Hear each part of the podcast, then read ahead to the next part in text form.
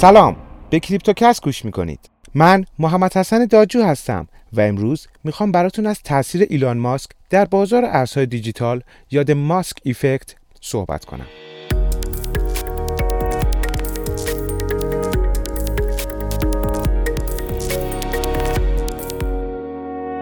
تو یک هفته گذشته بازار ارزهای دیجیتال اصلاح شدیدی رو تجربه کرد. اکثریت آلت کوین ها افتی بین 30 تا 50 درصد رو داشتن. و بیت کوین و اتریوم هم با 30 درصد کاهش قیمت حمایت خودشون رو تو محدوده های 40 هزار و 3 هزار دلار از دست دادن. خب هممون ایلان ماسک رو می‌شناسیم و کم و بیش با تاثیر توییتاش تو بازار ارزهای دیجیتال آشنا هستیم. یادتونه که هفته پیش گفتیم ایلان ماسک نظرسنجی رو تو توییتر راه انداخته که پرسیده آیا موافقین تسلا دوج رو به عنوان روشی برای پرداخت قبول کنه یا نه دنبال کننده هایی که اکثرشون امیدوار بودن این خبر باعث پامپ دوباره قیمت دوج کوین بشه جواب بله دادن. اما دو روز بعد توییتی رو از ماسک دیدن که شامل نمودار افزایش مصرف انرژی تو چند ماه اخیر بود و بعد از اون اطلاعیه شرکت تسلا منتشر شد که به دلیل مصرف بالای انرژی برای استخراج بیت کوین دیگه از این اصل برای پرداخت ها استفاده نخواهد شد و ماسک گفت که هر چند به ارزهای دیجیتال اعتقاد داره اما ترجیح میده از اونایی که به انرژی کمتری واسه استخراج نیاز دارن استفاده کنه. تا در واقع با کاهش مصرف انرژی الکتریکی و کربن تولید شده آسیب کمتری به محیط زیست وارد بشه.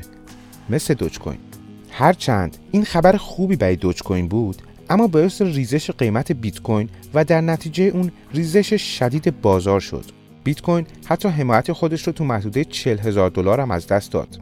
از سمتی ویتالیک بوترین مؤسس اتریوم هم حدود دو میلیارد دلار از سرمایه خودش رو از کیف پولش خارج کرد که از این بین یک و سه دهم میلیارد دلار دوج کوین رو برای کمک به درمان کرونا تو هند اهدا کرد و باقیش رو به کیف پول دیگه انتقال داد.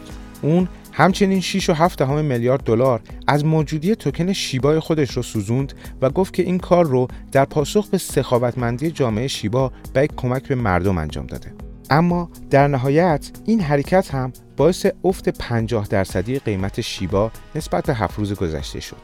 خب این یک سمت ماجراست. هر وقت ماسک از بیت کوین حمایت کرده قیمتش رفته بالا و هر وقت ازش حمایت نکرده قیمت بیت کوین افت شدیدی رو داشته. افراد مشهور و سلبریتی های زیادی تو این بازار فعالیت داشته و دارن که گاهن توییت ها و صحبتاشون رو بازار تاثیر می‌ذاره مثل اسنوپ داگ، ویتالیک بوترین، جاستین سان و افراد دیگه.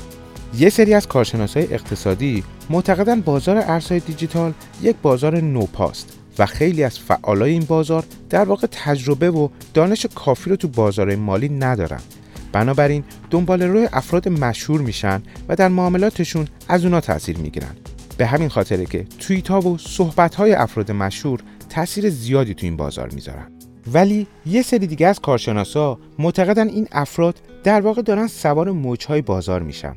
مثلا ایلان ماسک میاد با رصد تراکنش های بزرگ بیت کوین و تشخیص نقاط پیوت یا اصطلاحا بازگشت بازار یک توییت در جهت حرکت بازار می‌زنه و مردم فکر می‌کنن که اون توییت باعث چرخش قیمت شده.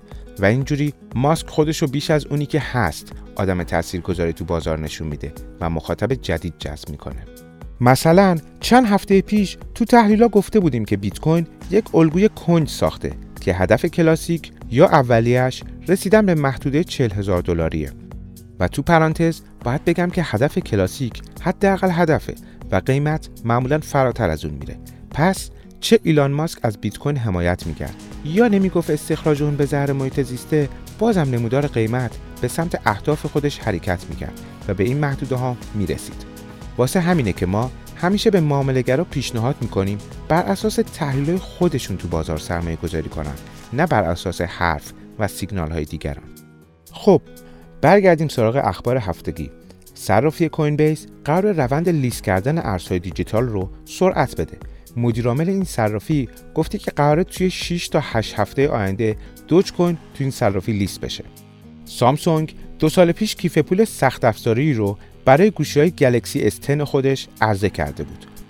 این یعنی صاحبای S10 می‌تونن از بخشی از حافظه گوشی خودشون به عنوان یک کیف پول سخت افزاری استفاده کنن. حالا سامسونگ تو update جدید این قابلیت رو برای همه گوشی های سری S که اندروید بالای 9 دارن فعال کرده. و علاوه بر کیف پول سخت افزاری سامسونگ کاربران می‌تونن نرم افزار این کیف پول رو به کیف پولای سخت افزاری دیگه ای مثل Ledger هم متصل کنن. اینجوری کاربرا دیگه نیاز به نرم افزارهای جداگونه واسه کیف پولای خودشون نخواهند داشت. توی پرانتز باید بگم که کیف پول در واقع درگاه ارتباطی شما با بلاکچینه. هر کیف پول شامل یک آدرس عمومی، یک آدرس خصوصی و یک سری کلماته. آدرس عمومی در واقع آدرس کیف پول شماست که واریز به اون انجام میشه و شما می‌تونید اونو در اختیار هر کسی که می‌خواد ارز دیجیتالی رو براتون ارسال کنه بذارید.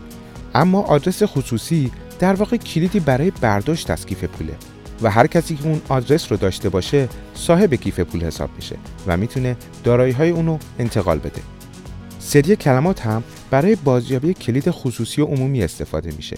برای وقتی که شما کیف پولتون رو گم کردید پس یادتون باشه کلید خصوصی و سری کلمات فقط مختص شماست و صاحب اونا صاحب کیف پول حساب میشه.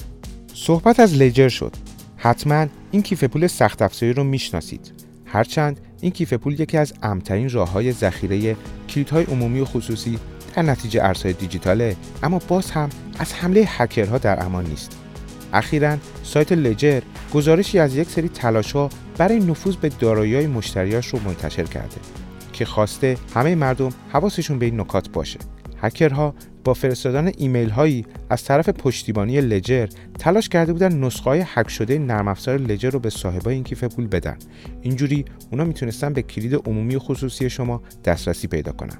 یا تلاش داشتن که کلمات پشتیبانی رو از صاحبای کیف پول بگیرن. همیشه به یاد داشته باشین که آدرس خصوصی و کلمات پشتیبانی کیف پول متعلق به خودتونه و اونو نباید در اختیار هیچ کس حتی پشتیبانی صرافی ها و کیف پول قرار بدیم. بانک یو سوئیس هم به لیست بانک های مثل گلدمن ساکس و مورگان استنلی که امکان خرید و فروش ارزهای دیجیتال رو در اختیار مشتریاش قرار میدن اضافه شد. اونا گفتن از اونجایی که مشتریاشون به شدت به سرمایه گذاری تو این حوزه علاقه دارن تصمیم گرفتن وارد این دنیا بشن. امکان خرید و فروش ارزهای دیجیتال در فاز اول برای مشتری خاصی فراهم میشه. ولی به زودی همه مشتریای بانک UBS می‌تونن از این قابلیت استفاده کنن. ممنون که با کریپتوکست همراه بودین. امیدوارم از شنیدن این پادکست لذت برده باشید. لطفا انتقادات یا پیشنهاداتتون رو با ما در میون بذارید. آخر هفته منتظر من باشید با آخرین اخبار و آموزش ها از دنیای ارزهای دیجیتال.